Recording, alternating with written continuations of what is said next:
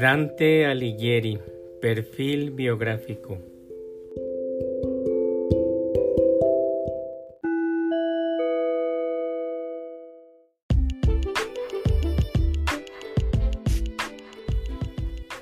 No tenemos un acta de nacimiento de Dante Alighieri, pero él mismo en la Divina Comedia nos proporciona los datos de su biografía afirmando que estaba en el medio del camino de nuestra vida.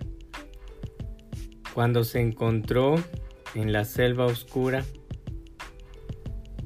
nos advierte que cuál es su fecha de nacimiento. En el convivio dice que el punto máximo del arco de la vida es ahí perfectamente natural.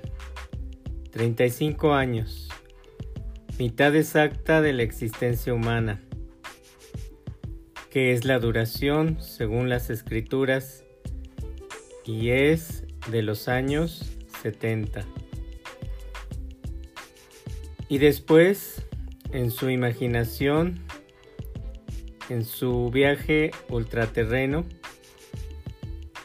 este viene dado hacia el año 1300, año del jubileo.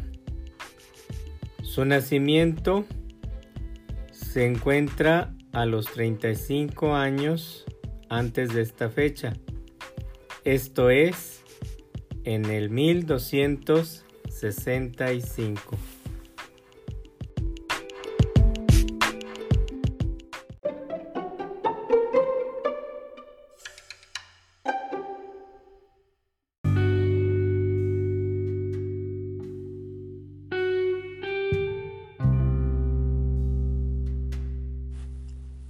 No sabemos con exactitud en qué mes nació.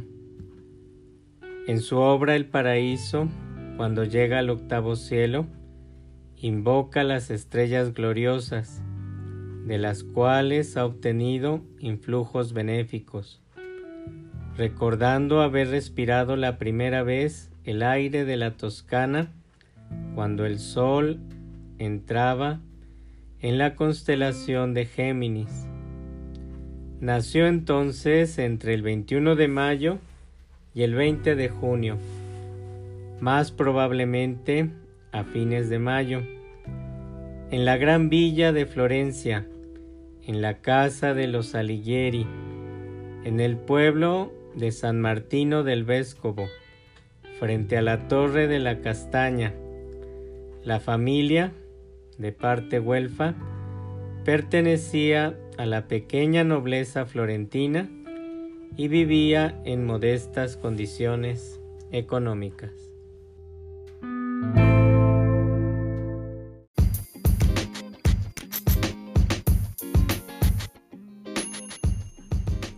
El poeta se remonta a su origen con el tatarabuelo Cachagüida, armado caballero por el emperador Conrado II, por sus méritos de combatiente contra los sarracenos y murió en Tierra Santa en la cruzada de 1148.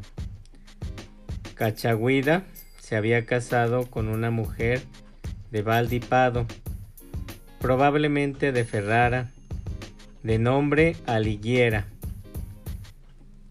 De este nombre se derivó el apellido de la familia, presente en el hijo Alighiero I y después un Belinchone, un hombre político de parte huelfa, que fue exiliado después de la derrota de Mont Amperti. En el hijo de él, Alighiero II, padre de Dante. El poeta se gloría de su tatarabuelo Cachagüida, por ser un mártir de la fe y reconoce que su familia luce de la nobleza, pero más que nada de la nobleza moral. El padre, Alighiero II, era un cambista, tal vez un pequeño prestador de dinero, de todas maneras un hombre de poca importancia. Dante decía que era más importante la nobleza del ánimo que la nobleza de la sangre. Dante creía que la herencia de los valores era dada por los antiguos romanos y se enorgullecía de sus descendientes. Fueron los romanos a fundar Florencia, bellísima y famosa hija de Roma.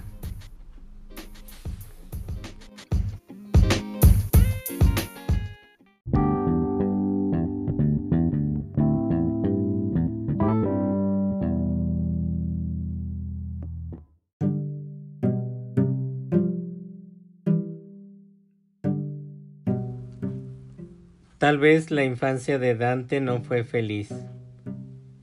Por la fatal muerte de su madre a temprana edad. Se llamaba Bella y se dio cuando él tenía cinco u ocho años de edad. No sabemos cuánta ternura le podía haber dado la segunda esposa de su padre Alighiero y de sus hermanastros Francesco y Tana. Según la usanza de su tiempo, apenas tenía 12 años y ya tenía en promesa de matrimonio a Gema di Manetto Donati. El matrimonio sería celebrado presumiblemente en el año 1285.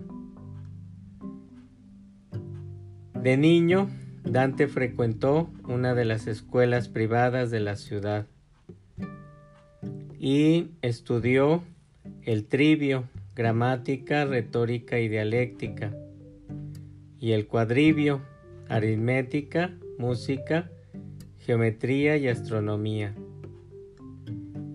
En 1283, el padre de Dante ya ha muerto y en 1285 se casa con Gema di Manetto Donati, de la cual tuvo cuatro hijos, Giovanni, Pietro, Jacopo y Antonia.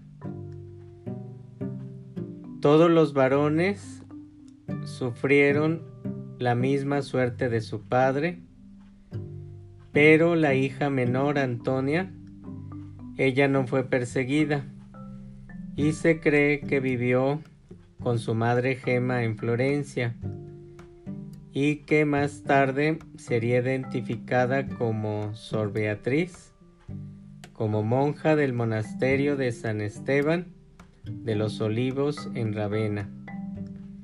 Según esto nos lo habla Boccaccio. En 1287 Dante tiene una breve estancia en Bolonia, de la cual en esta ciudad se cree que tuvo que ir a la universidad. Algunos dicen que también fue a la Universidad de París. Y este periodo, la estancia parisina, fue entre 1309 y el 1310 aunque se dice que de la vasta cultura de Dante, mucha la adquirió de manera autodidacta.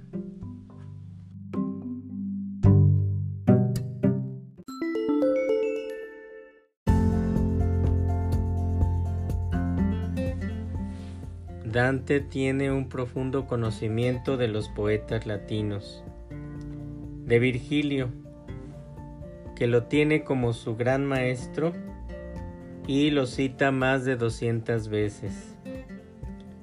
Conoce también a Horacio, a Ovidio, a Estacio, a Lucano, a Séneca, a Juvenal, a Terencio, también conocía a Plauto, a Boecio, Claudiano, Percio, y en todos ellos tomó la inspiración y la vivacidad de, las, de su fantasía, la curiosidad intelectual y el conocimiento de todos ellos, también de Homero, de las historias de Tito Livio, de las biografías de Donato y de Servio, sobre Virgilio, el arte poética de Horacio, de la Amicizia y de Oficis y de otras obras de Cicerón, que era también su autor predilecto.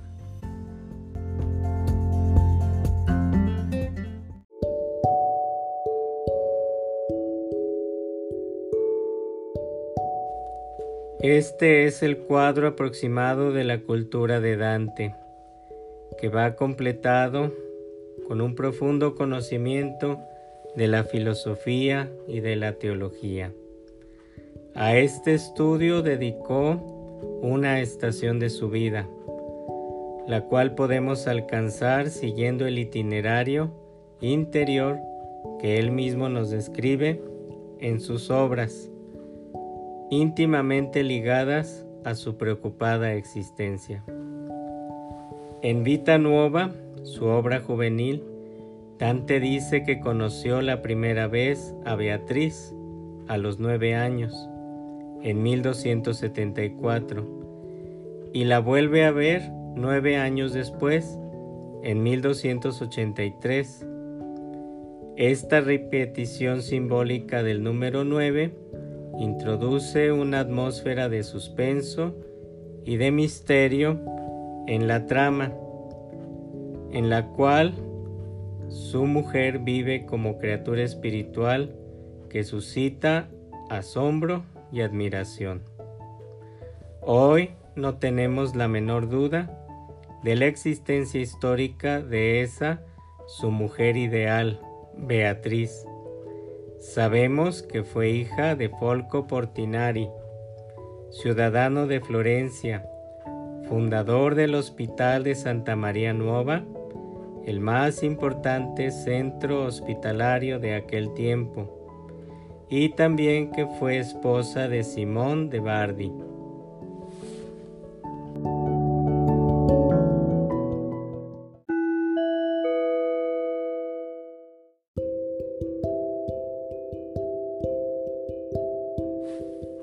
Beatriz, muy joven, muere apenas a la edad de 24 años, el 8 de junio de 1290. En Vita Nuova se cubre de significados alegóricos y místicos que la elevan conceptualmente más allá de las mujeres angelicales y de los otros estilnovistas, que involucran a Dante en un empuje espiritual hacia la salvación y la perfección, que marcan el pasaje a una vida profundamente renovada. La tarea salvífica de la Beatriz terrenal es el preludio de la Beatriz teologal que en el más allá es el símbolo de la ciencia divina que nunca falla a su feminidad. Corre en ayuda de Dante cuando él se encuentra en la selva oscura, invocando a Virgilio con amorosa y humana solicitud.